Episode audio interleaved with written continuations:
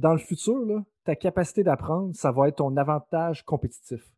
Que si tu n'es pas capable d'apprendre rapidement, efficiemment, puis tu n'es pas capable de mettre du temps de côté pour ça, ben, tu vas te retrouver en arrière de la parade.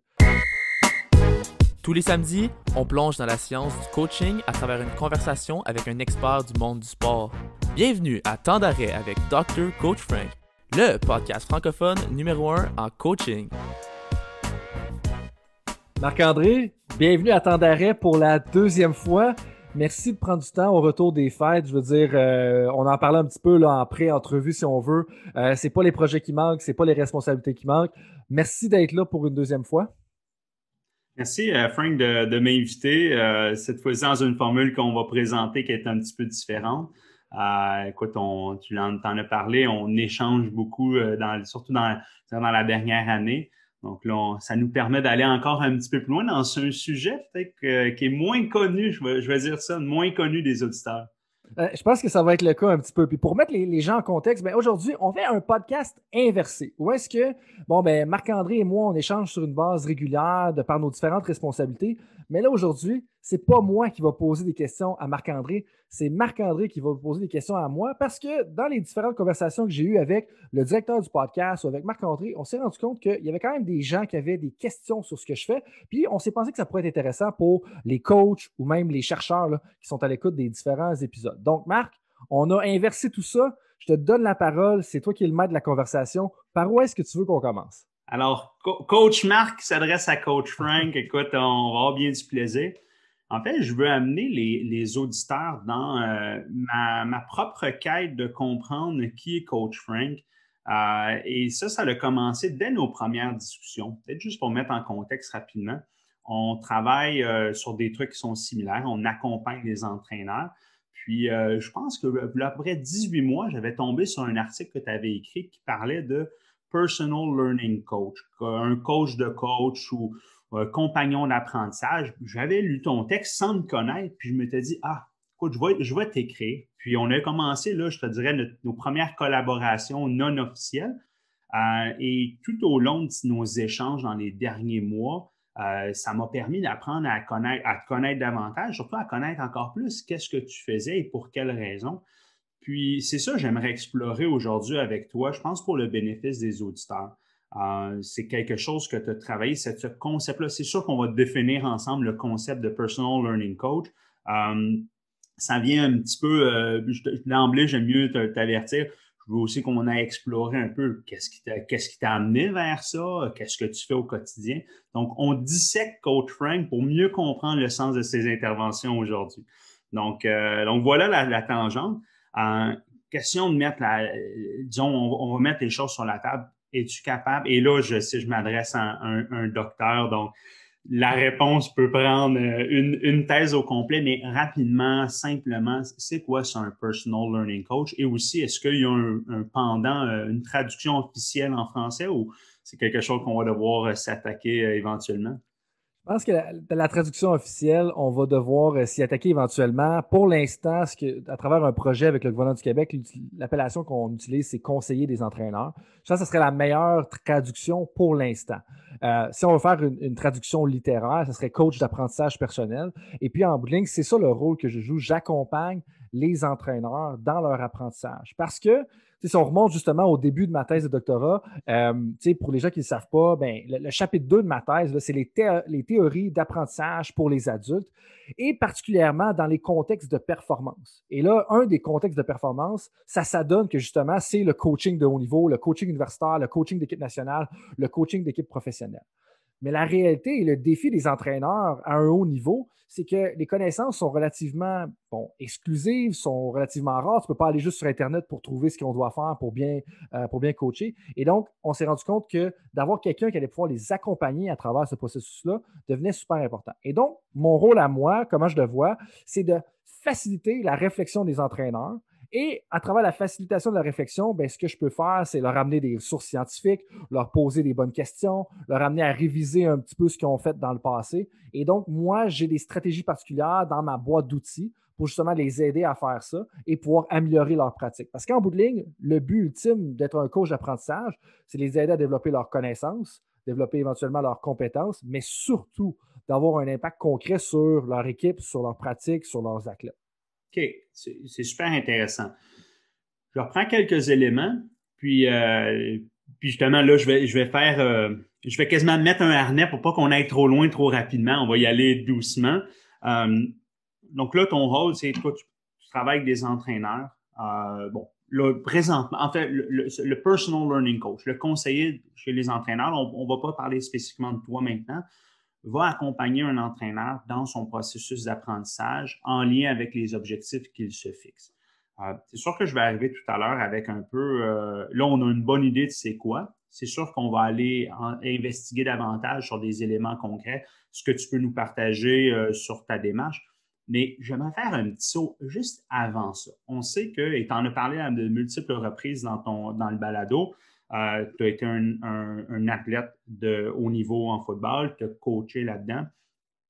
Ça a été quoi l'élément déclencheur qui a fait en sorte que tu as voulu travailler là-dessus? Parce que c'est quand même peu commun. Ça change un petit peu du classique euh, formation très magistrale. Amène-nous là-dedans. Euh, ben, ça remonte, je te dirais, jusqu'à ma carrière d'athlète. Bon, la, première affaire qu'il faut savoir, là, puis ça fait quelques fois que je commence à le mentionner à cette heure parce que je m'en suis rendu compte récemment. Moi, quand j'avais 15 ans, là, je lisais des livres de coaching. Comme je disais pas des livres sur comme euh, c'était quoi les meilleurs athlètes, je disais les livres sur coacher des, stratégies de football offensif, coacher des stratégies de football défensif. On m'a appris récemment que c'était pas normal. Fait que ça, c'est la première affaire. Tout ça pour dire que ça part à ma carrière d'athlète où est-ce que j'avais toujours une fascination pour le coaching et l'impact que ça pouvait avoir. Pour différentes raisons, j'ai eu des excellents coachs, j'ai eu des mauvais coachs, euh, j'ai eu des moments ardus. Et puis là, bien entendu, dès que euh, j'ai terminé d'être un athlète. Donc, en 2012, ça a été ma dernière saison au football universitaire. J'ai commencé à coacher euh, tout de suite par après. J'avais déjà coaché plusieurs années euh, dans, le, passé comme coach. Puis, tu l'as vécu comme moi. Hein. C'est tellement gratifiant quand on est entraîneur. C'est tellement le fun d'aider à la position d'un athlète. J'avais un peu développé cette piqûre-là au fur et à mesure un peu de ma carrière d'athlète parce que je coachais tout le temps dans les, dans les sports-études. fait que l'après-midi, je coachais au sport-études. Le soir, j'allais faire mes pratiques, puis mes entraînements, puis des choses comme ça. Tout ça pour t'amener à la fin de ma carrière d'athlète.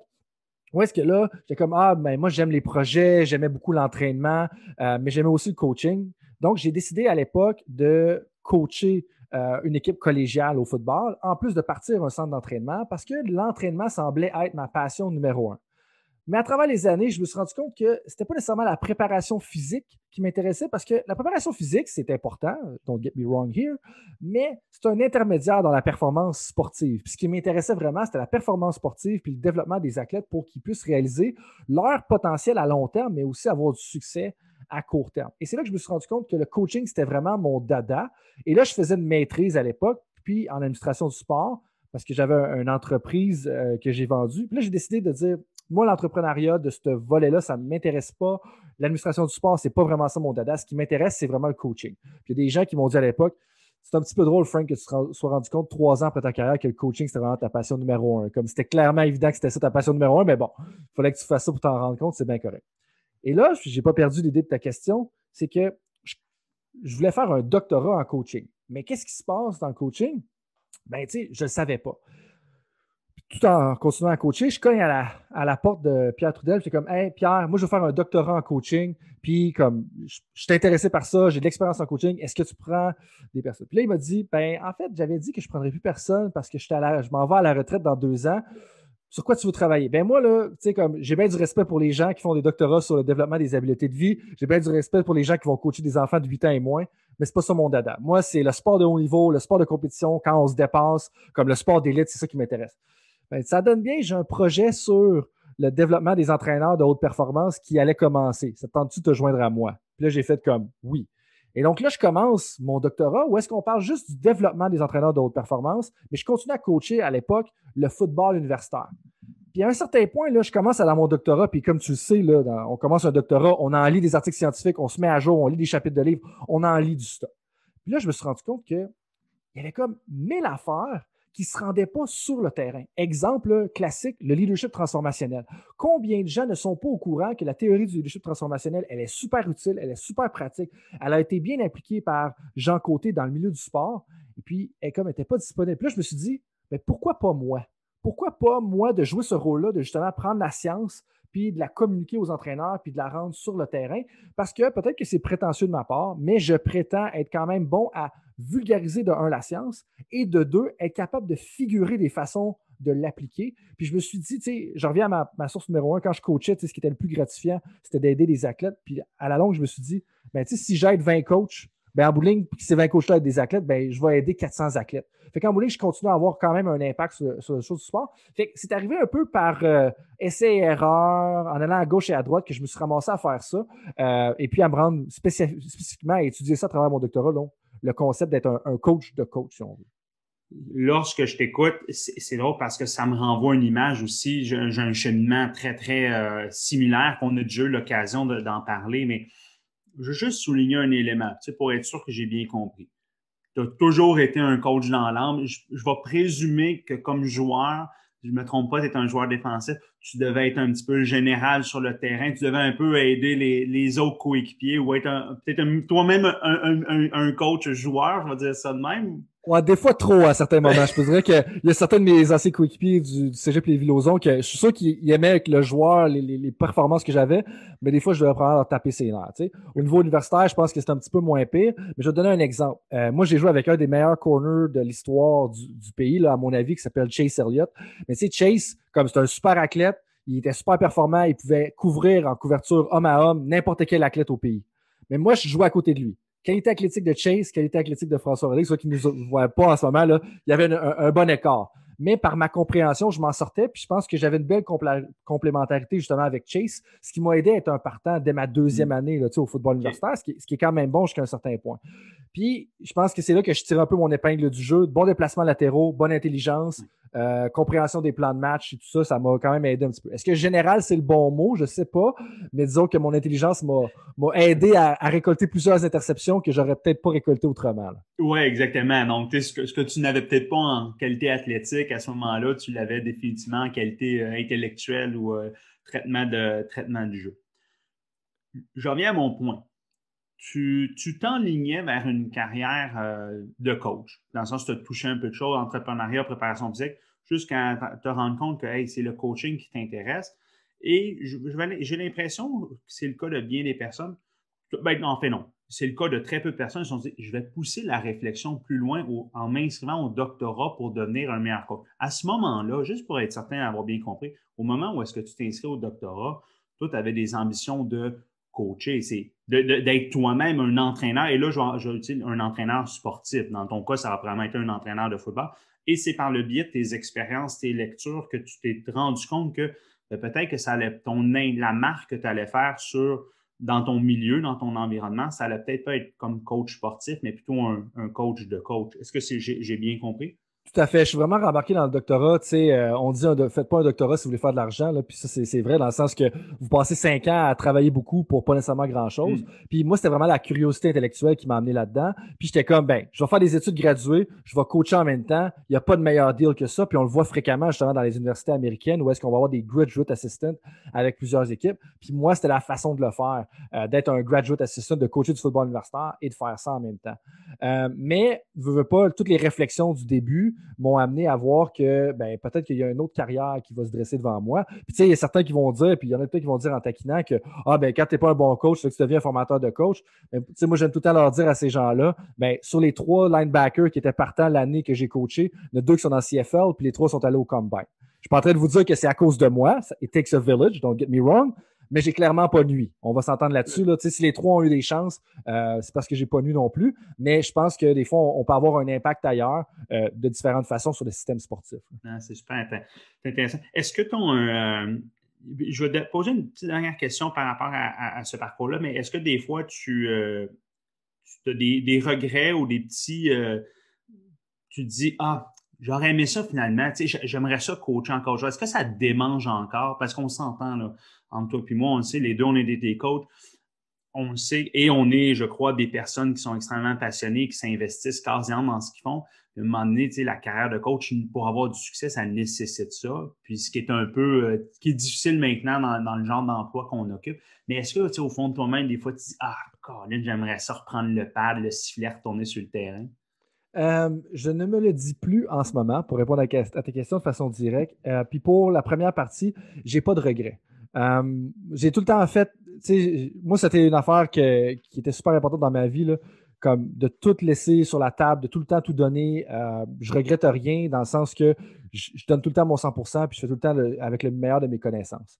Fait ça, c'est la première chose. Mais je te dirais que la première année, donc la, la transition, elle s'est faite comme début 2017 à 2018. Ça, ça a été quand même difficile parce que la gratification qu'on a comme entraîneur d'aider un athlète, de l'amener sur le podium, d'amener un athlète de réussir à faire un toucher, d'amener un athlète puis de réussir à dépasser des charges qu'il n'avait jamais levées dans le passé, là. Euh, ça, je l'avais pu. Puis je l'avais à travers mes coachs et des fois, la reconnaissance vient moins. Donc, pour être complètement transparent, l'espèce de côté gratification, reconnaissance. Pour ça, c'était plus difficile au début, mais aujourd'hui, je vis très bien avec ça. Puis si un jour je me remets à coacher, ben ça va être bénévolement pour les équipes de mes filles. Euh, ça sera peut-être pas, ben, peut-être pas bénévolement non plus, dépendamment de la réalité de la chose, mais euh, ça va être, euh, ça va être probablement pour mes filles. Mais pour l'instant, ça me dérange pas. Euh, tu sais, les conversations que j'ai ce matin, j'avais ce matin avec un coach de baseball, euh, mm. mardi avec un coach de tennis. Pour vrai, moi, ça, ça me suffit là, très bien là, en ce moment. Oui, puis je veux juste, je vais, je vais souligner à grand trait ce que tu as dit. C'est vrai que le côté lorsque tu es entraîneur, la gratification, puis tu sais, des fois, c'est la gratification, oui, par la performance, mais, mais aussi par la qualité du suivi, puis le feedback. J'ai vécu quelque chose de similaire aussi euh, lorsque j'ai fait mon doc, puis juste après, euh, j'ai continué dans mon cas à coacher comme assistant à l'équipe de, de, de, natation, tu sais, pendant deux ans. J'avais comme besoin, c'était plus un temps plein comme avant, mais on avait comme ce besoin-là juste d'assurer de, une transition. Aujourd'hui, un peu comme tu dis, cette gratification-là ou ce sens-là de l'accomplissement, euh, je pense que un peu comme, comme toi, je le retrouve dans l'accompagnement. En fait, je, dis souvent, mes, mes, les coachs que j'accompagne sont rendus mes athlètes. Parce que il y, a, il y a beaucoup de points qui sont très, très similaires au, suivi. Um, donc, ce qui m'amène là maintenant, je trouve ça intéressant parce qu'on a comme une, meilleure idée de qu'est-ce qui t'a mené à ça. Et surtout, ce que, ce que, ce que j'aime bien, c'est ben le, chemin n'était pas tracé était, dès le début, là, bien au contraire. Puis j'ai l'impression que c'est aussi un, c'est un cheminement qu'on pourrait dire qui est non linéaire. Tu as eu des opportunités à un moment donné qui se sont présentées à toi. Tu as dit oui sans trop savoir ça allait te mener où. Euh, maintenant, es, euh, je pense que tu es en train de, mettre, de faire une marque sur le, disons, le, la formation, le développement des entraîneurs d'une façon qui est peut-être un peu différente on est dans un, je pense que tu as eu l'occasion d'en discuter dans les, dans les balados précédents, mais on est dans un système qui a beaucoup, pendant longtemps, favorisé l'apprentissage magistral avec un contenu prédéterminé. Euh, avec Pierre Trudel, vous avez développé, entre autres, une, approche qui est peut-être un peu différente. Je sais pas, là, je vais, je vais attribuer la paternité de ce, genre d'approche-là, entre autres, à Pierre Trudel, euh, avec les travaux que tu as faits. Euh, je veux pas, euh, comment dire, minimiser le travail des autres, mais disons qu'en ce moment, lorsqu'on parle de, de conseiller en développement ou soutien à l'apprentissage d'entraîneur, on, doit penser à vous deux. Comment ça tu nous parles un petit peu de concrètement, qu'est-ce que tu fais? Parce que je, vais y aller avec, euh, je vais faire mon gérant d'estrade. Vas-y. C'est-à-dire, toi, Frank Rodrigue, tu as coaché au niveau universitaire. Puis là, puis demain matin, Claude Julien t'appelle, puis il dit, hey, j'aurais besoin d'un coup. Qu'est-ce que toi, tu viens d'un autre sport. Oui, tu as un doctorat, mais tu connais pas le hockey plus que, que n'importe quel euh, bon Québécois qui regarde euh, la soirée du hockey le samedi soir. Euh, bon, oui, tu as des connaissances un peu partout dans, dans toutes les sciences, mais, mais ultimement, tu pas un gars de hockey. En quoi tu pourrais aider un, un gars comme Claude Julien? Ben, la première affaire que je vais te dire, moi, je trouve que c'est plus facile d'aider des coachs qui ne sont pas des coachs de football. Parce que les coachs de football, j'ai mes préconceptions de comment est-ce que le football défensif devrait être joué. Puis honnêtement, c'est plus facile pour moi de coacher un coach de cricket, coacher un coach de soccer, coacher un coach de basketball, puis coacher un coach de hockey, par exemple, parce qu'on n'arrive pas avec les préconceptions. Puis ça, c'est très difficile. Puis c'est un des problèmes des fois quand on est un, formateur ou un coach de coach dans un sport, parce qu'on arrive avec des prescriptions qui ne sont pas reliées. Mais concrètement, pour répondre à ta question, ce que je ferais, avec exemple, avec un coach de hockey, puis c'est quelque chose que j'ai déjà vécu dans le passé, c'est que moi, je veux utiliser mon expertise sur l'apprentissage et le coaching pour l'aider justement à mieux communiquer son expertise hmm. hockey. Parce qu'en bout de ligne, si on, veut chercher à se développer, puis toi, tu es le coach de natation ou tu es le coach de hockey, as-tu besoin de complémenter ce que tu fais avec un autre expertise hockey? Je pense pas vraiment. En bout de ligne, ce que tu as besoin, c'est quelqu'un pour t'aider à faire des bons coaching points, t'aider à, bien enseigner la prise de décision, à bien orienter la planification annuelle de tes athlètes, à intégrer peut-être différents éléments de leadership et tout ça. Puis je donne un exemple souvent, puis je pense qu'un exemple qui va parler à beaucoup de monde, c'est un exemple qui, ressort de mon doctorat où est-ce qu'on a travaillé avec un entraîneur de hockey. L'entraîneur de hockey, lui, sa mission numéro un, c'était d'améliorer le power play. Mais là, moi, là, je connais euh, pas grand-chose au powerplay. Je comprends, je veux dire, on, dit que je connais pas grand-chose, mais avec le temps, avec plusieurs conversations, il finit quand même par connaître certaines choses. Mais tu sais, lui, il avait un spread, il avait une combinaison aussi numéro 2 avec son overload, dépendamment de tout ça. Mais là, lui, il voulait l'améliorer. Fait que donc, ce que moi j'ai fait, il me dit, je vais améliorer mon powerplay. Parfait. Mais si on regarde notre modèle d'apprentissage, moi, je te dis que il faut faire, t'assurer de faire, tu as fait tes formations. T'as-tu fait tes formations? Oui, check, ça c'est fait. Ensuite de ça, comment tu peux apprendre sur le powerplay autrement? Ben, tu peux avoir des mentors, tu peux aller lire des livres, tu peux aller voir des ressources sur Internet.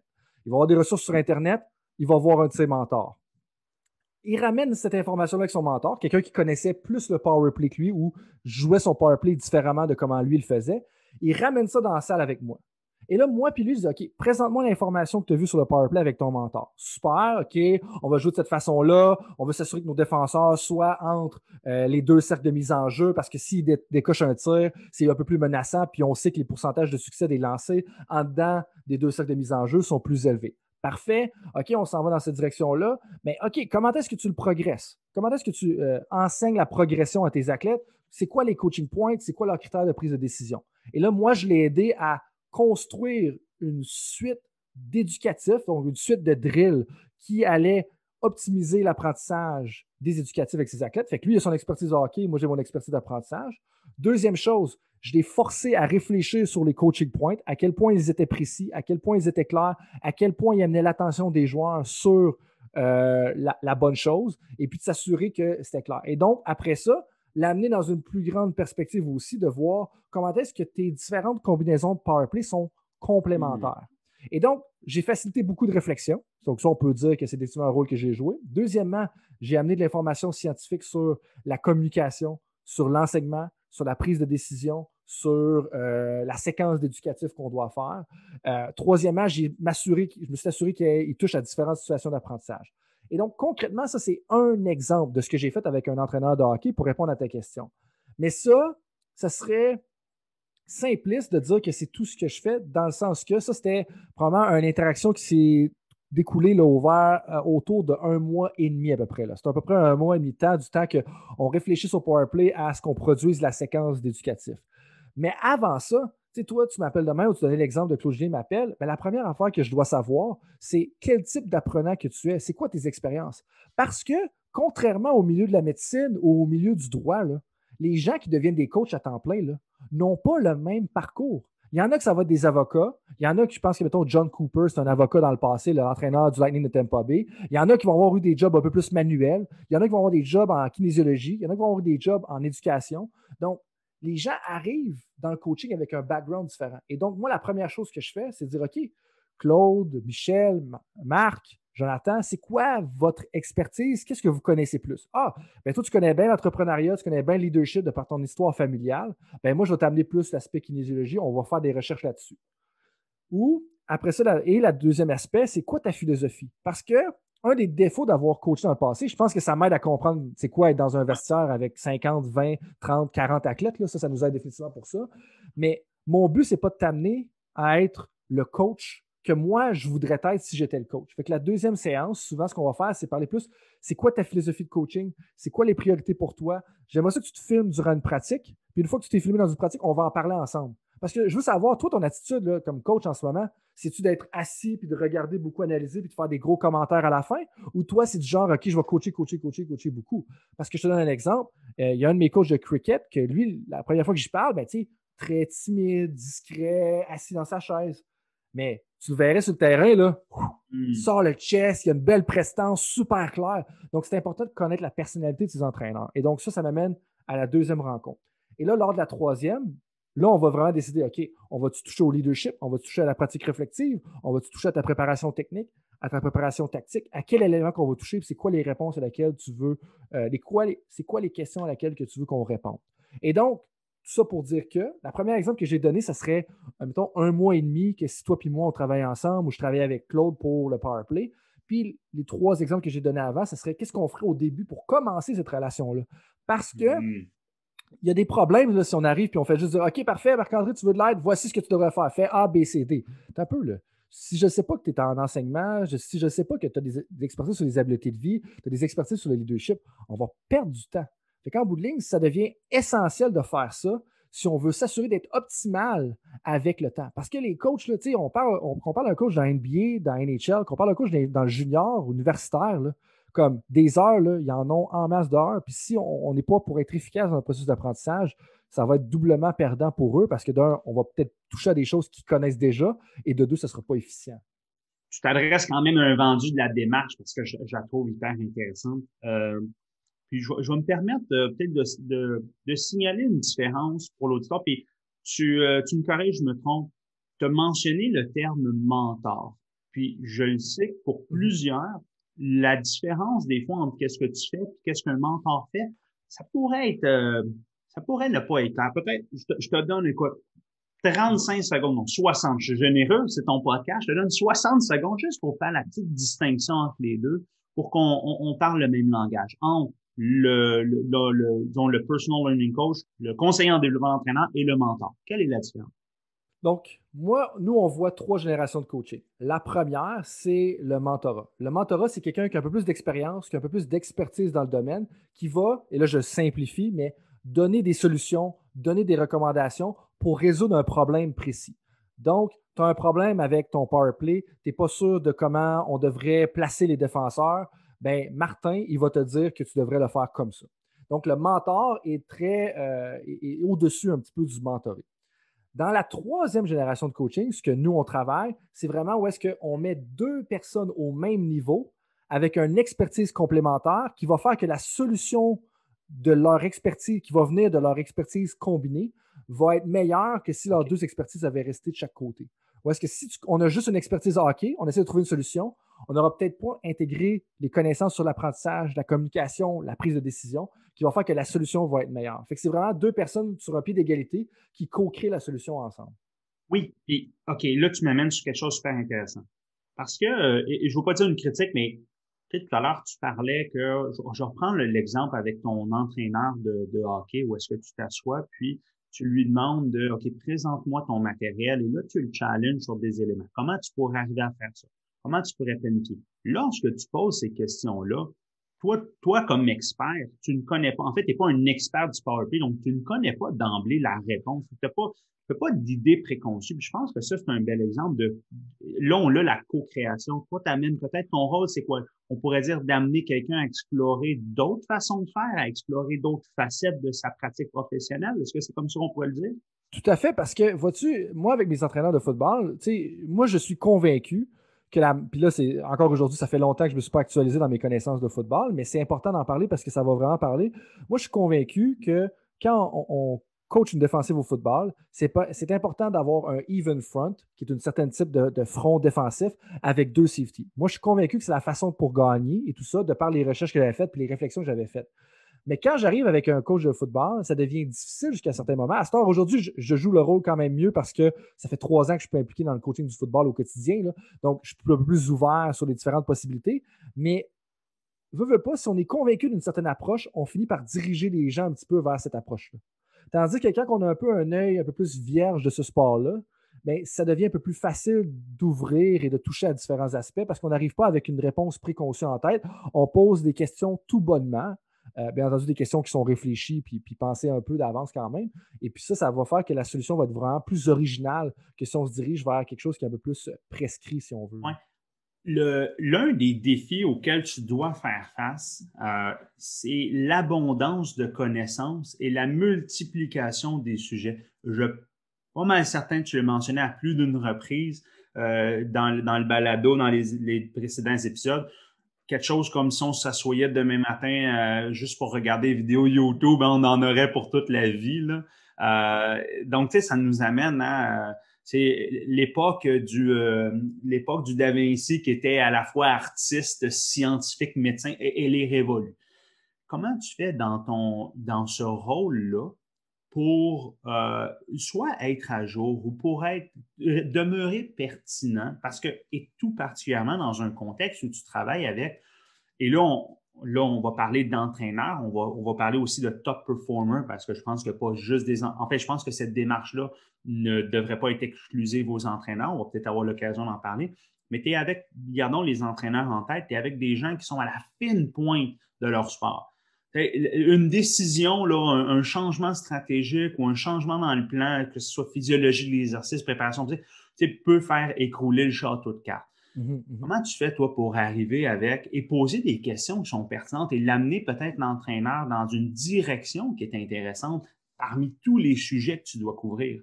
Bien, tout à fait. Puis c'est là que de ne pas être l'expert d'aucun de ces sujets-là, ça devient important. Parce que je n'ai pas la prétention de dire que j'ai la dernière réponse pour chacune des questions qui vont se poser. Mais à cause des différentes stratégies d'apprentissage que je mets de l'avant dans ma propre réalité, je suis pas mal au courant de ce qui se passe. Je vais te donner un exemple. Moi, une des choses qui est fondamentale à mon, mon succès ou du moins à ma pratique en ce moment, c'est une des communautés de pratique qu'on a en ce moment. Une communauté de pratique, on a un rassemblement de formateurs de coach. On est 18 puis c'est quand même d'un haut niveau. Des fois, j'avais un peu le sentiment de l'imposteur au départ. Maintenant, je ne l'ai plus. Mais cette communauté de pratique-là, de donner un exemple, il y a un formateur de coach pour le Chelsea FC. Il y a un formateur de coach pour le cricket en Australie. Il y a un formateur de coach pour US in Ski Snowboard. Tu as le formateur des coachs de l'Université Stanford. Euh, tu as, une personne qui travaille avec les Maple Leafs de Toronto. Euh, donc, puis là, je, sais, j'en ai nommé quoi, 7 sur euh, les 18. Là, comme ça, d'avoir une rencontre mensuelle avec ces gens-là, euh, puis d'avoir une échange, tu sais, comme ça m'est arrivé justement dans la dernière année, d'avoir une échange avec le gars qui est responsable de la formation des entraîneurs pour la, la, Premier League. Donc, tu sais, c'est quand même du haut niveau, on va se le dire. C'est une pas pire ligue de soccer. Euh, mais, tu sais, on, échangeait d'égal à égal sur comment est-ce qu'on devrait orchestrer ça le, le, plus efficacement. Fait que je te dirais que cet apprentissage social-là, me permet d'avoir quand même une bonne idée de la map du coaching, puis où est-ce que le coaching s'en va. ça, c'est la première chose. La deuxième chose, c'est de m'assurer d'aller à des conférences internationales où est-ce que. Euh, parce que, tu les gens vont dire, ah, des conférences de recherche, c'est plus ou moins intéressant, mais je suis comme, OK, peut-être d'un œil pratique, mais la fin, c'est que les chercheurs, ils vont toujours publier leurs trouvailles dans les conférences en premier. Fait que si un article sort en 2020, il y a sûrement quelqu'un qui en a parlé dans une conférence en 2019, puis même en 2018 ou même en 2017. Fait que les conférences et cette communauté de pratique-là deviennent super, super importants. Et avec ça, ça crée aussi un réseau de connaissances qu'à un moment donné, si j'ai besoin d'avoir une connaissance, ben, je peux écrire un courriel à quelqu'un et puis avoir une idée dans quelle direction s'en aller. Et là, je vais t'amener dans un autre tangente encore une fois parce que c'est un processus d'apprentissage quand même complexe où est-ce que ben, j'ai quelqu'un qui va m'aider justement à faire. Moi, j'organise, donc euh, je passe quand même du temps à lire des articles scientifiques. Ils, ils sont classés selon quatre tiers. Euh, dès qu'ils sont du deuxième tiers et plus bas, ben, j'ai quelqu'un qui va m'aider justement à faire des résumés de ces articles scientifiques-là pour me mettre à jour, un assistant de recherche, euh, donc qui va m'aider avec ça. J'ai une base de données qui est organisée selon les différents sujets de coaching, donc leadership, technique, tactique et tout ça, sur mon ordinateur avec, euh, je pense qu'à ce jour, il y a plus de 1000 articles scientifiques dans la, base de données. et donc, ça, fait un peu le tour, là, je pense, comment pour, pour rester à jour. Et l'autre chose, en travaillant avec des coachs de cricket, de hockey, de soccer, de football dans la, dans différents calibres, ben, ça m'aide à voir, de dire que le hockey, c'est complètement pas pareil à ce qui se passe au basketball, ce serait faux. Il y a des, beaucoup de similarités à comment une équipe de basketball va attaquer le panier et comment une équipe de hockey va attaquer le filet. Bien entendu, il y en a un des deux que c'est plus facile de rentrer l'objet dans le filet, mais les façons d'attaquer un peu un filet adverse, il y a des parallèles à faire. c'est un petit peu ça pour faire le, tour. C'est super intéressant. Euh, je vais commencer. Est-ce que c'est possible d'avoir un abonnement pour cette communauté de pratique-là? Ça m'intéresse. ouais, c'est pas moi qui est en charge. Je te dirais que je me sens pas. Euh, ouais, tout à fait. C'est ça. C'est comme être invité dans le club de golf super prestigieux, mais bon. Fait que, euh, écoute, je me mets un petit objectif 2021, euh, rentrer dans le cercle, devenir le, membre numéro 19. Non, je blague. Ben, en fait, je blague. Non, je blague pas vraiment, mais on pourra s'en parler en oui, oui, de différentes trouvailles, si tu veux. Exactement. Non, écoute, OK, super intéressant parce que tu nous, tu nous exposes un peu euh, à quel point c'est dans ton. En fait, c'est une question de succès ou d'échec à, toute fin pratique, le, fait d'être le plus possible en avance sur les connaissances. Et, les connaissances, hein, ça s'additionne. Donc, tu sais, ce que tu as gagné, puis là, à chaque fois que tu lis un article, probablement que tu es capable de venir challenger qu'est-ce que tu fais, qu'est-ce que tu as déjà fait, qu'est-ce que tu connais? Euh, est-ce que dans le cadre de ton travail, ça t'arrive de d'amener, disons on prend un coach Y, il y a un défi par rapport à la préparation mentale ou performance mentale, comment l'approcher. Toi, tu peux venir peut-être le challenger sur qu'est-ce qu'il fait, mais est-ce que des fois, vous faites appel à des ressources qui sont extérieures ou est-ce que l'entraîneur, tu sais, l'idée de, je vais dire ça comme ça, tu as quelqu'un qui va venir te parler, va venir te présenter quelque chose, vous l'écoutez en même temps, puis après, vous en discutez ensemble. Est-ce que c'est. J'aimerais ça que tu me parles de. Si, tu mets en, place des situations comme ça. Moi, j'aime pas. La première chose qu'il faut mettre au clair, je pense, à répondre à cette question-là, c'est que je n'aime pas rentrer dans l'environnement du coach. Parce que je veux pas être une béquille pour le coach. Fait que j'aime pas tant ça, aller dans ses meetings, puis peut-être gérer ça ou être avec son équipe, parce que moi, je serai pas là. Si l'entraîneur veut que je l'accompagne durant les Olympiques de Tokyo, ben ça, je vais y aller, puis je vais être là, puis je vais l'aider à réfléchir, mais je vais pas aller sur le banc, puis je vais pas aller dans ses meetings pour exactement euh, parler avec les athlètes. Mais pour répondre, je pense à cette question plus précisément, euh, il y a un des entraîneurs qui voulait que je travaille sur la préparation mentale. Puis elle, elle ne savait pas nécessairement comment s'y prendre sur la préparation mentale avec ses athlètes. Mais moi, je ne suis pas un consultant en performance mentale, je ne suis pas un Jean-François Ménard, je ne suis pas un Jonathan Lanier, je ne suis pas un Jonathan Lelièvre, et je n'ai pas l'intention et la prétention de dire que je l'ai. Est-ce que j'ai une conscience un peu de les bases en préparation mentale? Oui, je ne pense pas que c'est prétentieux de dire ça. Mais ce que j'ai fait avec cette coach-là, c'est je l'ai aidé à intégrer la préparation mentale au reste de sa planification, de un. De deux, d'optimiser la contribution de son préparateur mental. Parce que les entraîneurs au niveau avec lequel je fais le travail, ils ont généralement un préparateur mental, un nutritionniste, un préparateur physique. Et là, je vais les aider à voir, OK, ça peut être quoi la contribution optimale de, on va l'appeler Thomas, juste pour avoir un nom X, donc de Thomas ou de Xavier, justement la préparation mentale de ton équipe. Puis là, toi, comment est-ce que tu vas faire un lien? Et donc, on va faire des retours sur les activités qui ont été faites avec le préparateur mental. Et là, comment est-ce que toi, tu peux faire un lien dans la fin de tes éducatifs, la fin de tes, dans tes pratiques, dans ton discours d'avant-match, dans ton discours de mi-temps, dans ton discours d'après-match? Et donc, c'est de s'assurer que le contenu qui a été vu par le préparateur mental n'est pas laissé euh, n'est pas laissé au hasard, ne, tombe pas un peu perdu dans les choses. Je, parle mon français un peu en ce moment, mais s'assurer qu'ils soient intégrés en bout de ligne aux pratiques. ça, c'est la première chose. De deux, des fois, les, entraîneurs, on, on, aurait la prétention de dire que, les entraîneurs de haut niveau savent tout quoi faire avec les personnel qui sont donnés, mais ils ne savent pas par où commencer. Mais moi, parce que j'ai été exposé à différents entraîneurs, différentes stratégies qui ont utilisé le préparateur mental, tout ça, je peux les diriger comme OK, est-ce que tu veux principalement qu'ils travaillent de façon détachée de toi avec les athlètes? Ou vous voulez travailler en symbiose, que vraiment ils soient inclus dans la relation que tu as avec les athlètes? Parce qu'il y en a qui sont comme non, non, je veux qu'ils parlent au préparateur mental s'il y a des problèmes. Comme ça, nous, on peut se concentrer sur la, relation sportive. Donc, je ne sais pas si ça répond un peu à ta question. Puis bref, oui, je vais les orienter vers d'autres si c'est des questions plus spécifiques, mais moi, je n'ai pas la, prétention, la prétention de dire que, que je connais les domaines. Mais je pense que ça fait quelques fois que tu le mentionnes, ça, euh, de ne pas avoir la prétention d'être un, expert de, de contenu spécifique. Je pense que c'est, je vais leur souligner encore à quel point on pourrait dire que tu es un expert du processus d'apprentissage et ton, ton but à toi, et là je le paraphrase, mais ton but à toi, c'est de s'assurer qu'un entraîneur, lorsqu'il fait face à une problématique, c'est qu'il soit capable de multiplier les angles d'attaque pour essayer de trouver la solution peut-être la plus optimale. Je pense que c'est très bien dit parce qu'en bout de ligne, des fois, on va s'attarder à un problème, on va penser que c'est une question de préparation mentale, mais c'est peut-être une question de leadership. C'est peut-être une question d'enseignement, c'est peut-être une question de communication. Fait que je pense que ça devient important. juste avant de te, donner la parole, David Epstein, dans un de ses derniers livres qui s'appelle Range, le livre Range de David Epstein, qui est super intéressant, parle de l'importance dans le futur des généralistes. Ben, nous, on a un peu touché à ce que David Epstein, euh, j'ai un peu touché à ce que David Epstein dit dans ma thèse en parlant de l'importance d'avoir une perspective intégrale un peu du domaine du coaching. Parce que si on est un kinésiologue, si on est un préparateur mental, des fois, on va arriver avec des œillets sur le problème. Pas en train de dire que les gens sont mal intentionnés, mais c'est que notre spécialité vient un peu nous biaiser certains problèmes et qu'en réalité, pour résoudre, et c'est ce que David Epstein mentionne et qu'on touche un petit peu dans ma thèse, c'est que le fait d'être un généraliste nous permet d'avoir une meilleure compréhension de comment les différents champs s'intègrent et souvent d'avoir une solution qui est un peu plus nuancée et peut-être pertinente que si on est trop spécialisé dans un domaine.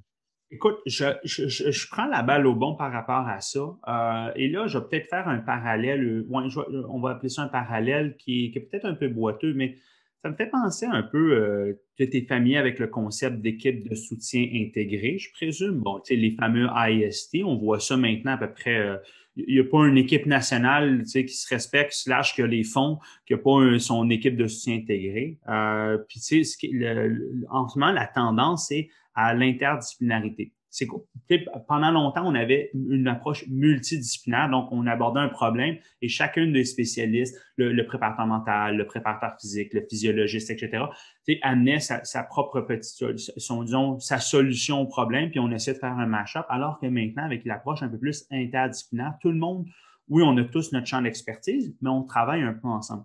Et j'ai l'impression que ce, cette idée-là d'équipe de, de s'intégrer, ben, on, l'amène avec ton rôle dans le sens que par rapport à l'entraîneur, j'ai l'impression que ton rôle, c'est peut-être être un peu le chef d'orchestre de l'apprentissage. C'est-à-dire d'amener l'entraîneur à, analyser, à intégrer tout ce qu'il va voir, essayer de l'amener à réfléchir. Et je fais beaucoup de parallèles avec. Euh, ben, enfin, non, je vais te laisser réagir à mon commentaire, puis je vais, je vais en formuler un autre après. Puis, je pense que ça devient important parce que des fois, tu sais, on va faire des. Les gens qui sont sur l'équipe de s'intégrer sont des experts, ils connaissent vraiment bien leur domaine, sont vraiment au top.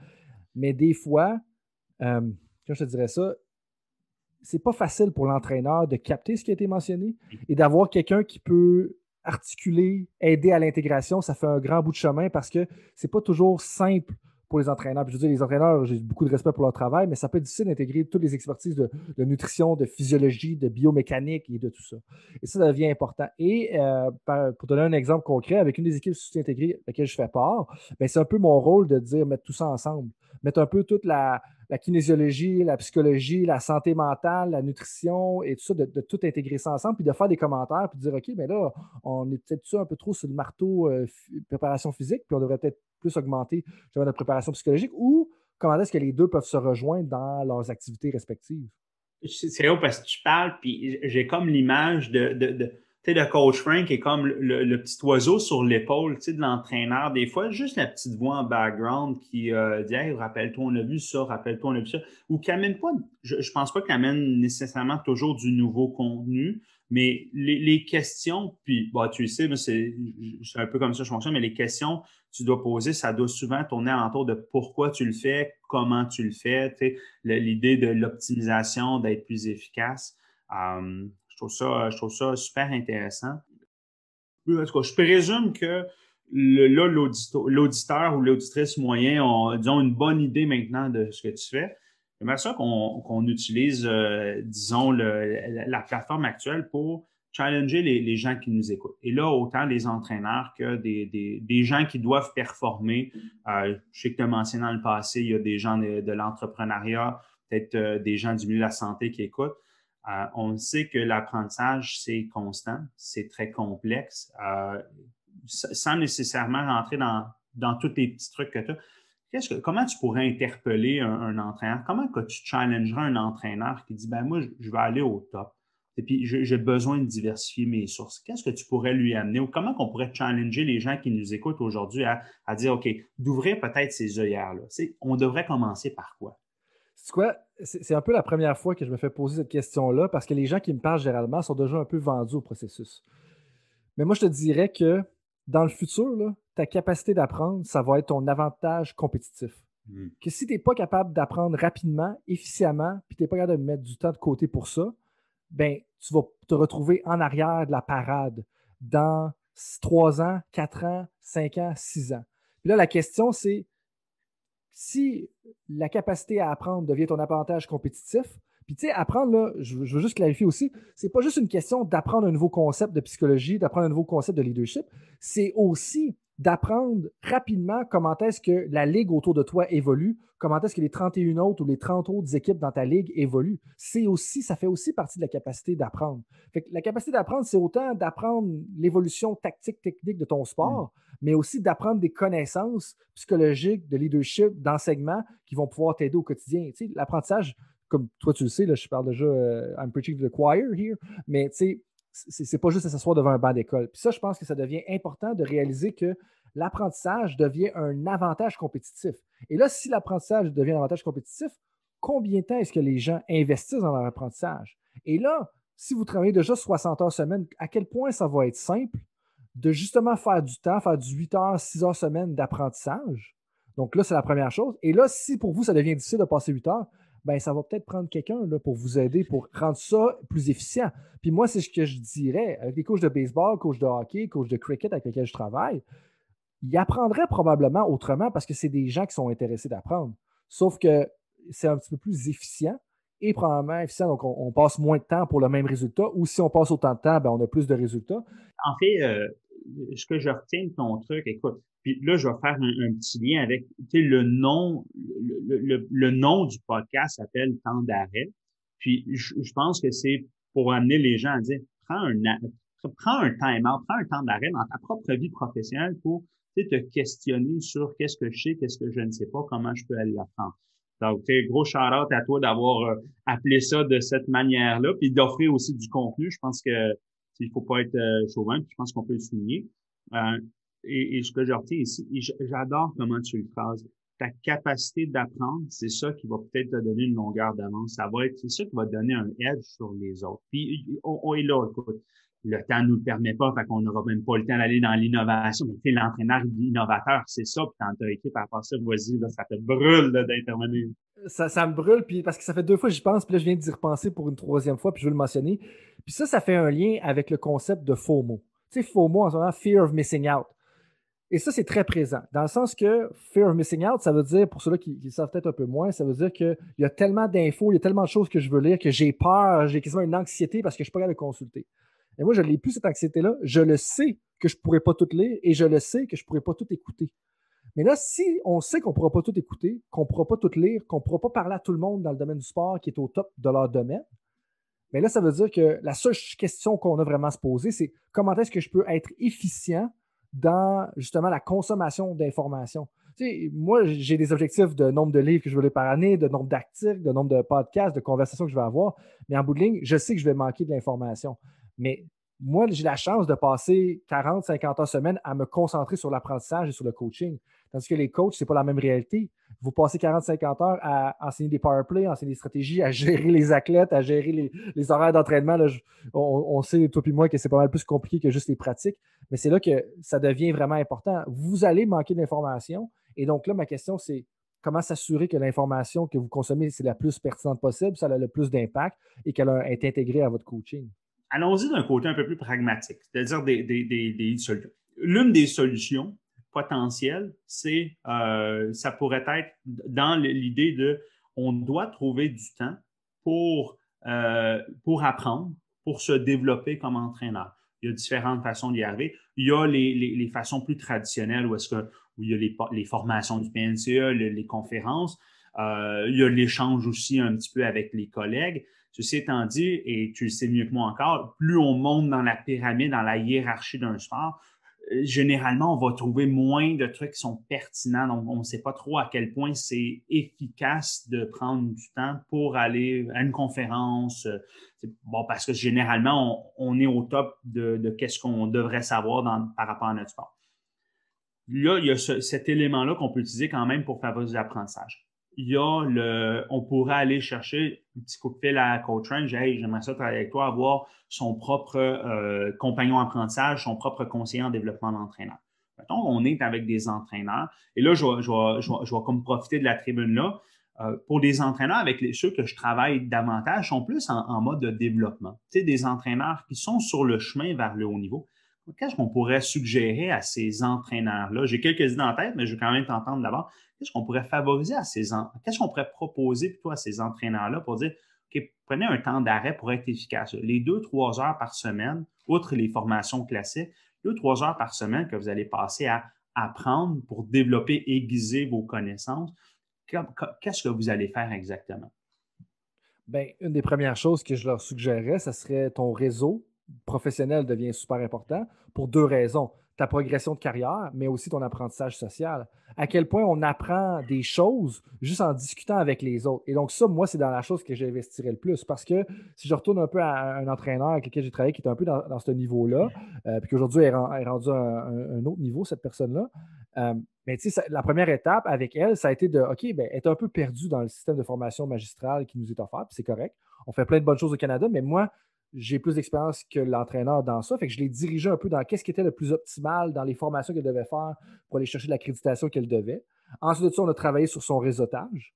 Puis ensuite de ça, on a travaillé un peu sur sa capacité à justement réfléchir et apprendre des expériences qu'elle a vécues de façon à être capable de répéter son succès. Puis ce que je veux dire avec ça, c'est que après chaque cycle d'entraînement, elle, elle, bloquait du temps pour justement dire OK, qu'est-ce qui a été bon, qu'est-ce qui a été moins bon durant cette période-là? Parce que une des façons de pouvoir progresser le plus rapidement, puis d'avoir du succès le plus rapidement, c'est d'être capable de répéter ses bons coups. Mm. Mais pour pouvoir répéter ses bons coups, il faut que tu sois capable de les identifier. Fait que pour répondre à ta question, moi, ce que je dirais, c'est investir dans l'apprentissage social pour des fins de carrière, mais aussi des fins vraiment d'apprentissage.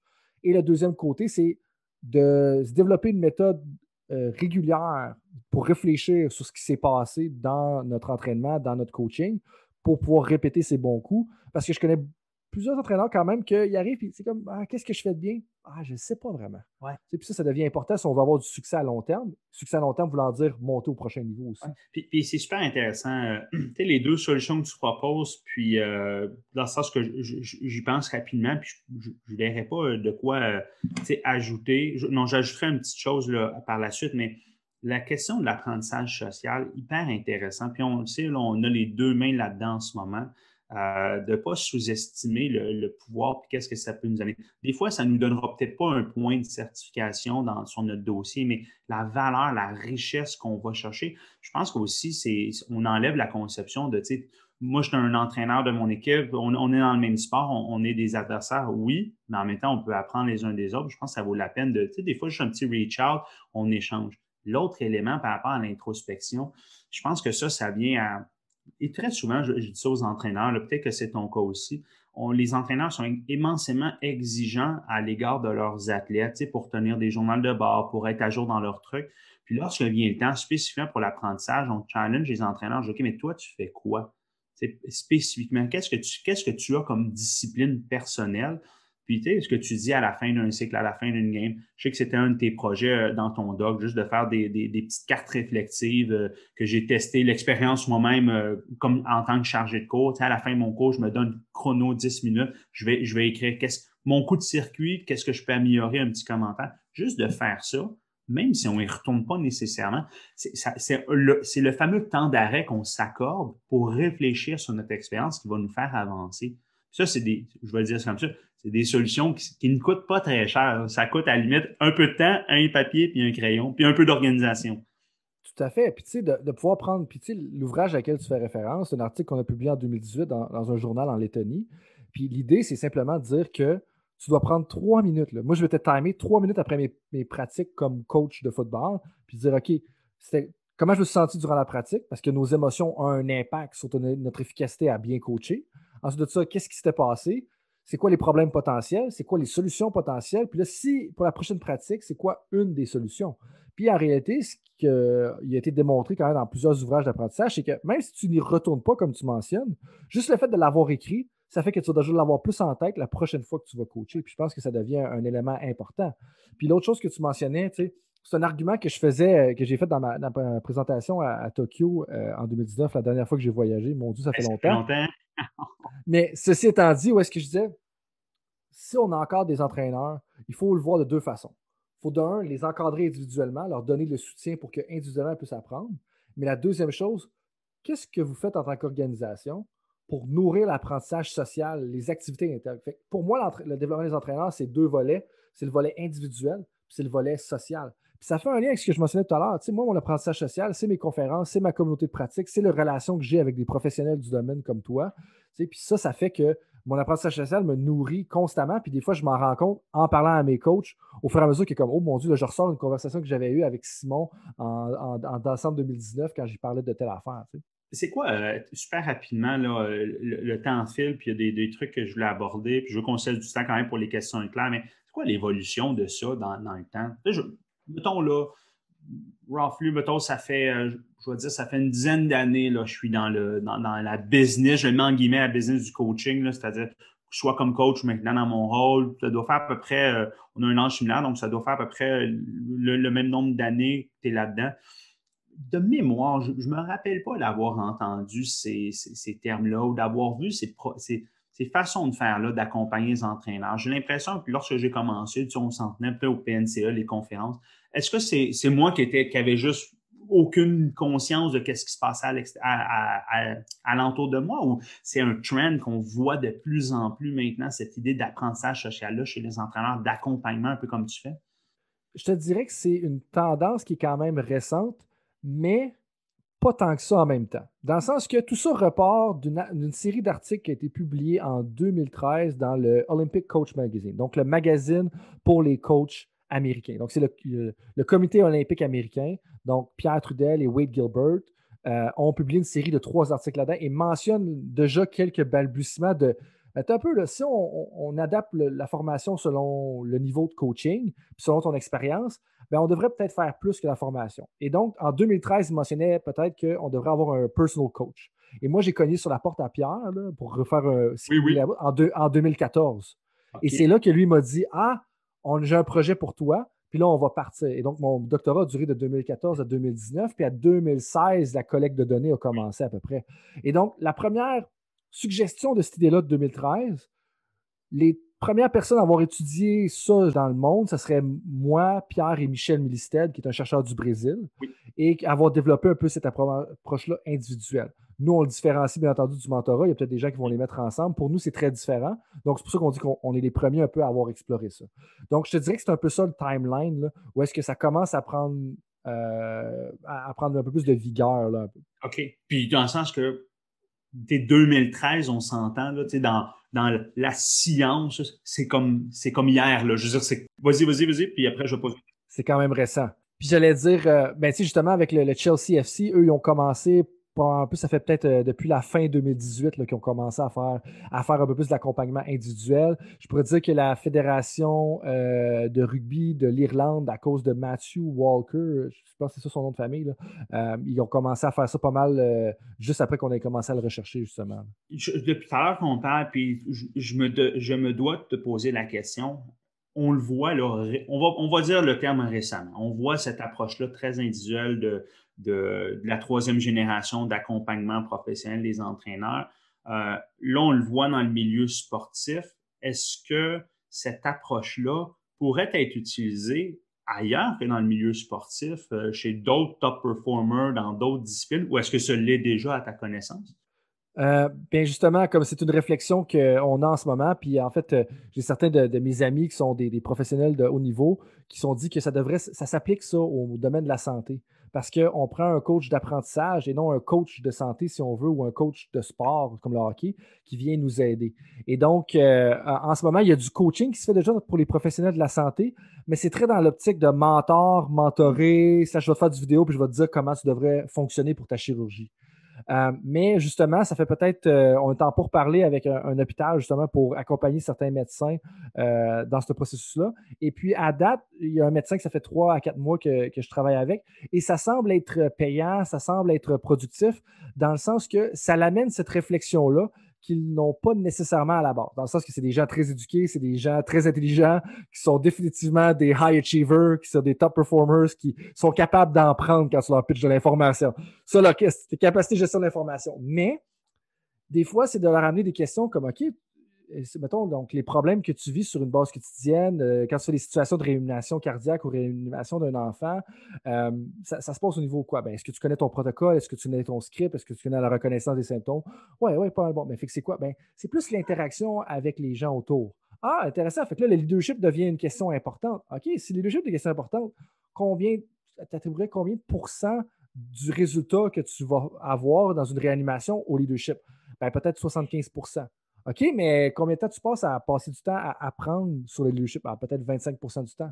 Et voilà. Donc, juste ça, c'est une réflexion, un exemple de réflexion qui amène ce professionnel-là à se dire OK, ben finalement, peut-être que je devrais changer mon, apprentissage ou l'orienter différemment. Oui, puis ce qui m'amène à, avoir euh, cette, démarche-là que tu mets de l'avant, de questionner, d'aller chercher finalement, elle est. Euh, puis on peut même faire le lien avec les fameux, les savoirs professionnels, euh, interpersonnels, savoirs introspectifs. Ils sont comme, sont pas propres juste à l'entraîneur sportif le sens qu'elles sont propres à, en fait, sont, sont quasiment universelles à n'importe quel domaine. Euh, tu sais, elle ne même pas juste des domaines professionnels, mais elle limite des domaines de vie. Puis là, tu viens de donner, tu sais, le leadership, on est peut-être un peu dans l'interpersonnel. On pourrait avoir aussi ben, la réflexion, ça me reste en tête. Donc, je trouve ça très, très intéressant de, de commencer à explorer peut-être de cette démarche-là à l'extérieur de notre petit monde à nous du sport.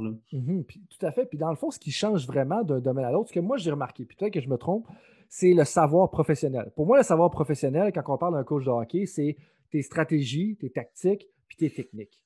Mais quand tu vas parler à un médecin d'urgence, mais le médecin d'urgence, lui, ben, ses savoirs professionnels, c'est peut-être autre chose, c'est peut-être des stratégies de réanimation, c'est peut-être euh, la reconnaissance des symptômes.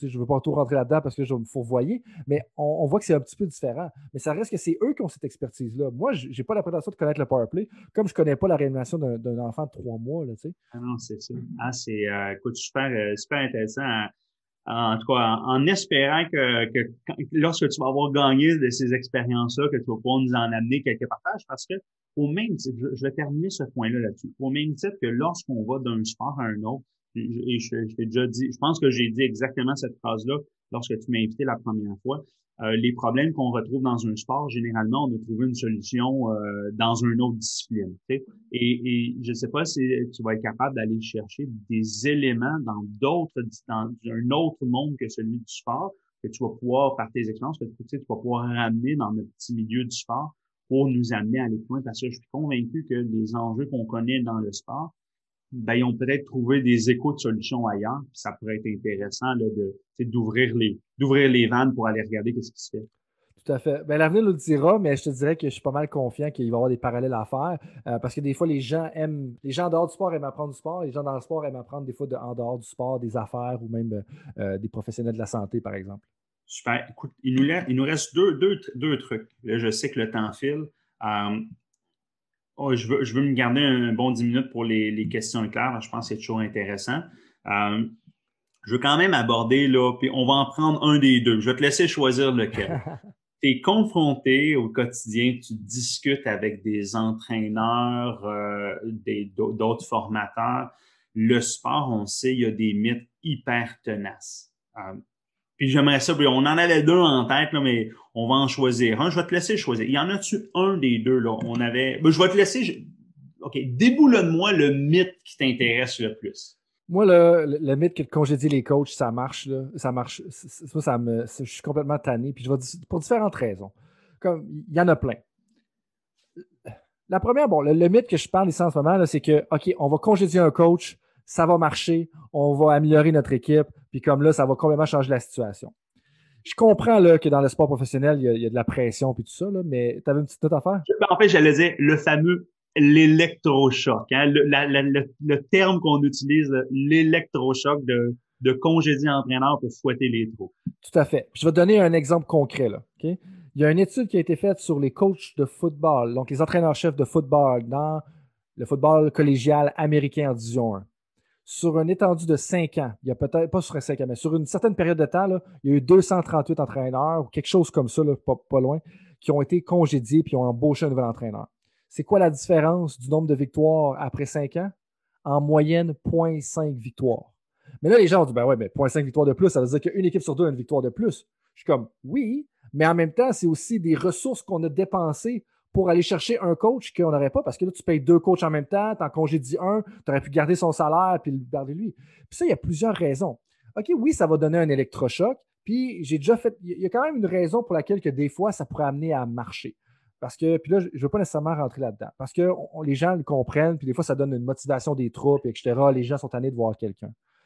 Mais l'affaire, c'est que il y a une raison pour laquelle les Bill Belichick, les Greg Popovich ont du succès à long terme. Parce que eux, là, on pourrait dire le fou, la poule, mais c'est que ça fait combien de situations de match où est-ce qu'ils vont prendre, qui ont pris une décision comparativement aux autres? Mais Sean McVay, il est arrivé à son premier Super Bowl contre Bill Belichick, je ne sais pas, en 2017 ou en 2018, quelque chose comme ça. Mais Bill Belichick, ça faisait six Super Bowls ou même neuf Super Bowls auxquels il allait. Puis Sean McVay, c'était son premier. Pensez à tout l'avantage de vécu, l'avantage d'expérience qu'il a au niveau de la prise de décision dans un match de Super Bowl. Et ça, c'est sans compter les 19 autres saisons de prise de décision qu'il a eu comme entraîneur-chef. Et donc, en ne pas congédier entraîneur, on a quelqu'un qui devient beaucoup plus expérimenté au niveau des situations. La deuxième chose, c'est pourquoi on a une culture de changer les personnes plutôt que d'équiper les personnes? Dans le hmm. sens que, puis là, il y en a qui vont dire que je prêche ma paroisse, puis oui, dans un sens, mais c'est surtout que, au lieu de prendre nos millions de dollars à congédier l'entraîneur, pourquoi on ne prend pas un centième de, ces ressources-là pour donner plus de ressources à l'entraîneur et l'accompagner. Parce que non seulement c'est bon pour son apprentissage, son développement, mais il y a aussi une connaissance du contexte. Parce que toutes les fois qu'on a un nouvel entraîneur, c'est un entraîneur qui ne connaît pas la réalité. Mais si on prend un sport amateur comme le water polo, on prend un entraîneur de l'Australie, on l'amène au Canada, il ne sait pas comment ça fonctionne le financement canadien, il ne sait pas c'est quoi la mentalité des, des, athlètes canadiens et tout ça. Et donc, il n'a pas une connaissance du contexte.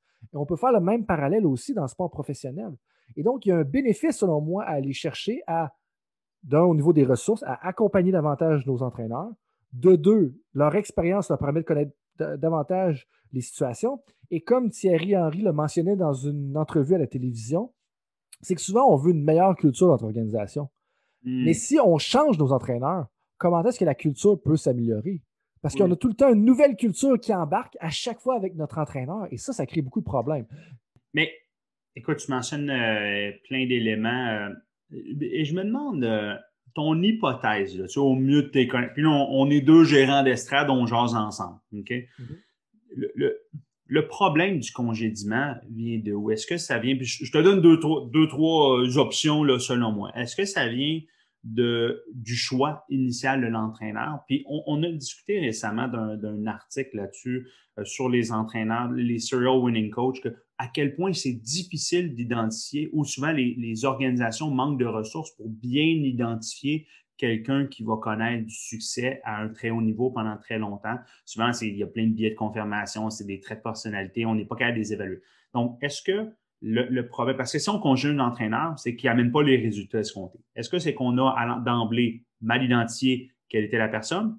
Est-ce que plutôt nos indicateurs de performance d'évaluation sont erronés? Est-ce que c'est aussi, je, te vois venir, tu vas me dire, ben, la réponse c'est peut-être un peu tout ça, mais est-ce que aussi c'est un manque de vision de l'organisation? Parce qu'il y a des organisations, je pense aux Steelers de Pittsburgh. Écoute, Mike Tomlin, ça doit faire quoi? Je vais dire 15 ans peut-être qu'il est là, et il connaît. Il n'a pas gagné à tous les années, il a gagné, mais il connaît du succès presque toujours. Donc, eux, ils ont décidé. Et c'est une culture, je pense que Mike Tomlin, c'est quelque chose comme le cinquième entraîneur de l'histoire des Steelers qui ont comme 80 ans, ou ben les, les, geeks de, foot, de football vont me reprendre, ben, c'est peut-être pas le chiffre exact, mais c'est imprégné dans leur culture.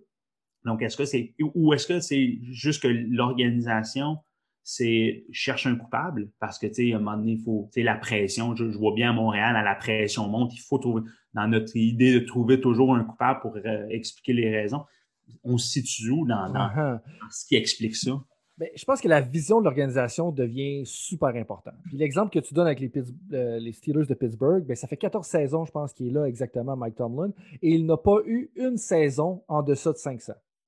Donc là, là ça, c'est, on voit un peu aussi les retombées. Bien entendu, le cas de Belichick puis le cas de Tomlin, la nuance qu'on doit apporter, c'est qu'ils ont gagné très tôt.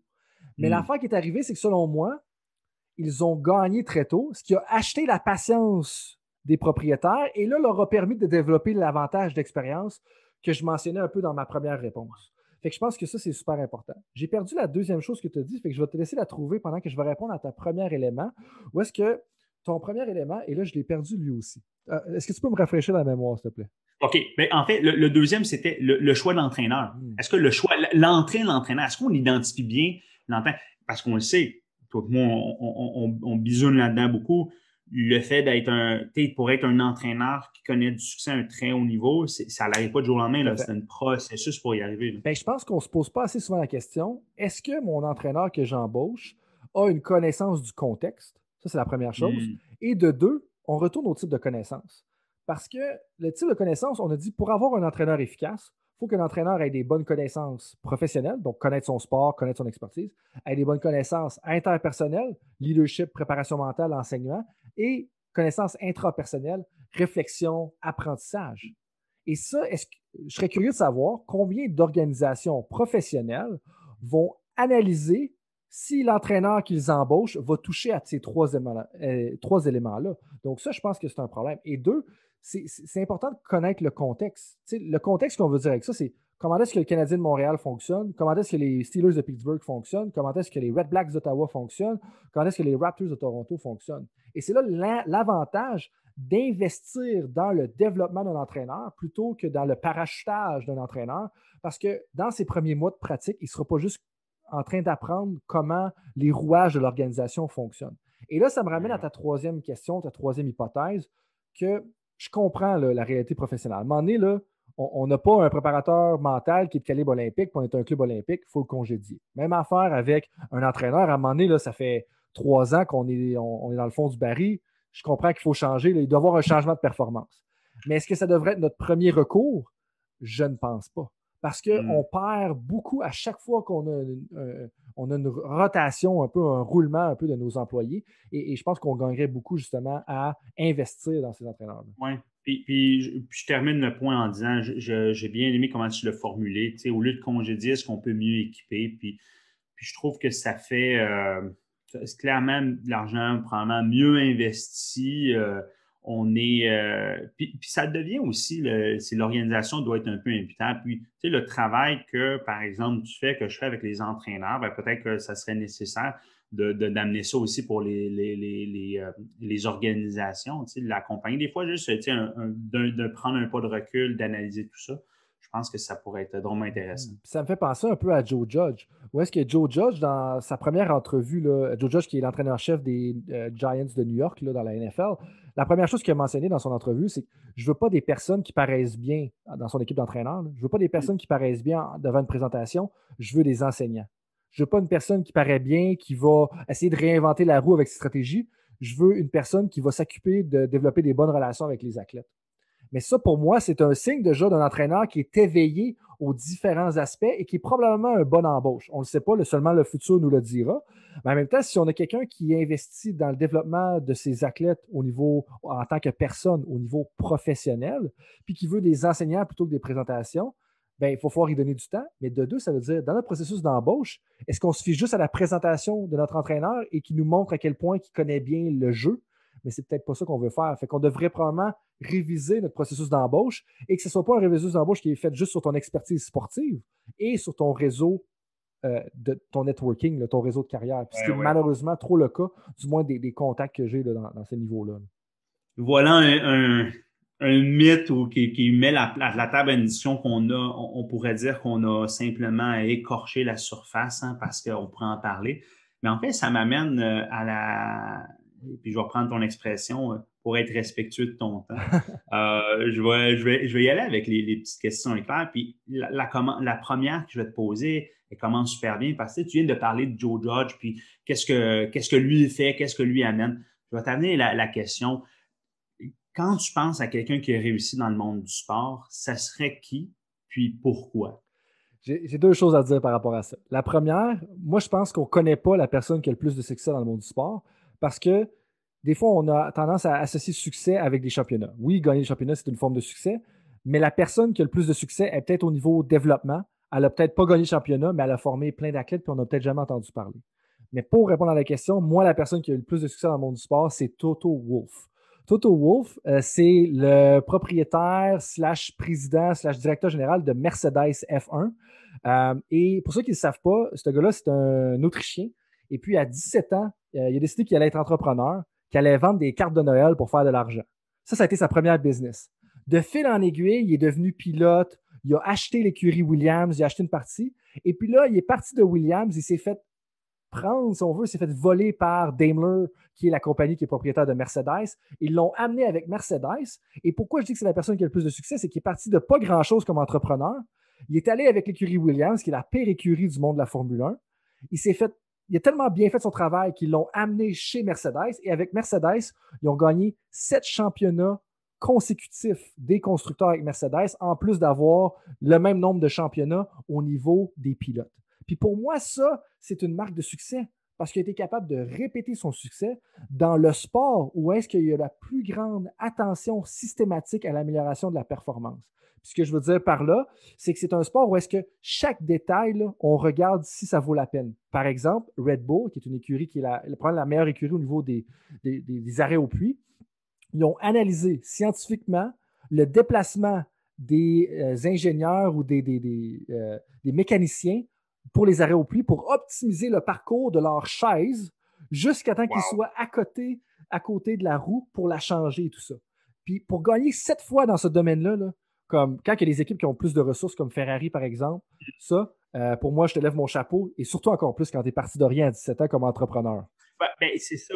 Il y a comme deux trucs. Puis écoute, je vais aller enquêter parce que c'est euh, comme tu as mentionné le nom chez Tabarouette. Bon, premièrement, je, full disclaimer, je, je suis très peu familier avec la F1, mais je vais aller voir. Mais tu sais, il y a à la fois le self-made man. Tu pars de pas grand-chose. Euh, tu, tu prouves ta valeur assez pour aller dans la cour des grands, puis rendu là, tu livres la marchandise. Il y a quelque chose qui est dans un environnement hyper compétitif. Donc, je suis pas mal certain qu'on a la discussion avec cette personne-là au début, à son arrivée chez, euh, chez Mercedes, puis cette année plus tard, puis son discours a probablement évolué pour rester au top de la game. Super intéressant. Merci de la découverte. Tu as mentionné tout à l'heure que tu, tu as une petite liste des objectifs annuels de, bouquins. La prochaine, elle risque d'être compliquée ou difficile à répondre. Ton meilleur livre euh, dans les six derniers mois, évidemment, pourquoi? Euh, le livre, c'est Team of Teams du général euh, Stanley McChrystal. Puis ça parle de l'importance, comment est-ce qu'aujourd'hui on vit dans une société qui est complexe, comment est-ce que c'est chaotique, on ne peut pas anticiper toutes les solutions, on ne peut pas anticiper tous les problèmes qui vont se manifester. Fait que la seule façon de pouvoir dealer avec ça en temps réel, c'est de restructurer nos organisations, restructurer, nos équipes pour collaborer plus rapidement en temps réel pour s'adapter. Et là, il part à travers des analogies euh, militaires, des histoires militaires pour expliquer ça. Donc, c'est bien vulgarisé et en même temps, ça parle d'un concept qui est très vrai, qu'on est justement en train d'explorer euh, avec le soccer brésilien dans un chapitre de livre. Et ça fait un lien avec Toto Wolf parce que Toto Wolf, quand il est en entrevue, puis il demande qu'est-ce qui fait que vous avez justement euh, gagné sept championnats consécutifs? Il répond tout bonnement ben, en, anglais, bien entendu, mais je vais le dire en français. Il dit ben, tu sais, il y avait quelques petites inefficiences au niveau de la structure, donc on a changé la structure et puis euh, les succès sont venus. Puis là, t'es comme, c'est aussi simple que ça, mais c'est un peu justement ce que euh, le général Stanley McChrystal touche. Comment est-ce que des fois, on, on veut trop micromanager les processus et qu'on devrait davantage se concentrer sur l'organisation de notre structure pour optimiser la performance? Écoute, et j'invite les, euh, les auditeurs qui n'ont pas nécessairement encore lu le livre ou ils veulent avoir un petit peu plus de détails. Je pense que tu l'as, tu l'as cité dans un de tes balados, donc euh, ça va être en bas dans la description. Tout à fait, bien dit, bien dit. Euh, mettons, si tu avais une citation à mettre, on, on espère que c'est pas bientôt sur euh, ta pierre ton, soit sur ta pierre tombale, c'est un peu dark, ou bien euh, en bas de ton adresse euh, en bas dans ta signature de courriel, ça serait quoi ta citation préférée? Ben, sais, comme, tu sais, j'ai les questions d'avance, pas parce que c'est les questions de mon épisode, fait que j'ai réfléchi, puis là, j'avais quelques-unes que j'hésitais. mais, mais j'ai sincèrement décidé d'y aller avec Make It Happen, parce que si Make It Happen n'avait pas existé, je serais probablement pas avec toi aujourd'hui en train de parler d'une podcast. Pourquoi je te dis ça? c'est que Make It Happen, ça vient de Michael Jordan quand je lisais une de ses biographies, peut-être en secondaire 1 ou en sixième année, quelque chose comme ça. Et puis, tu sais, dans, Make It Happen, ça veut dire, à un moment donné, là, tu veux un projet dans la vie, tu veux t'acheter une Porsche, tu veux travailler avec des coachs de la Ligue nationale, tu veux coacher dans la Ligue nationale, tu veux devenir un, bon père de famille. Just make it happen. Comme passe à l'action. Puis en bowling, c'est ça que ça veut dire. Puis pour moi, ça, veut tout dire. Je sais que c'est simple, c'est général, c'est vague, mais des fois, là, comme on se plaint trop un peu dans la vie, puis genre, tu veux quelque chose, ben make it happen. Tu veux être en forme, ben cours. Comme, puis tu sais, des fois, ben, c'est facile de dire ça. Non, non, comme arrête, là. Fais, fais, juste courir. Puis pour moi, je pense que make it happen me ramène à ça.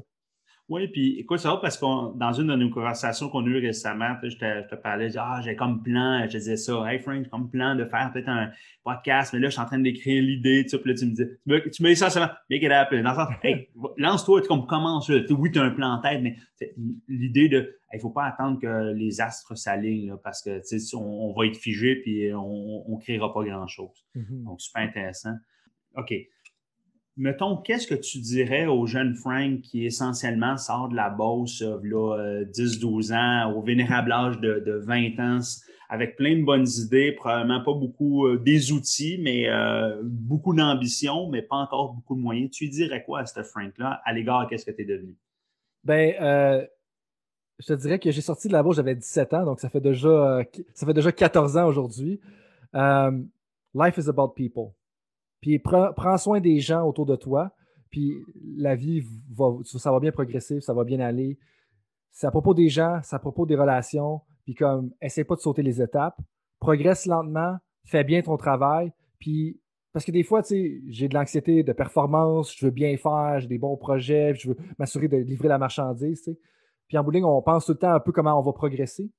Mais en bout concentre-toi sur les gens, puis concentre-toi sur faire un bon travail, livre une bonne séance, livre un bon cours, livre une bonne pratique, puis le succès va arriver par soi-même. Le success will take care of itself.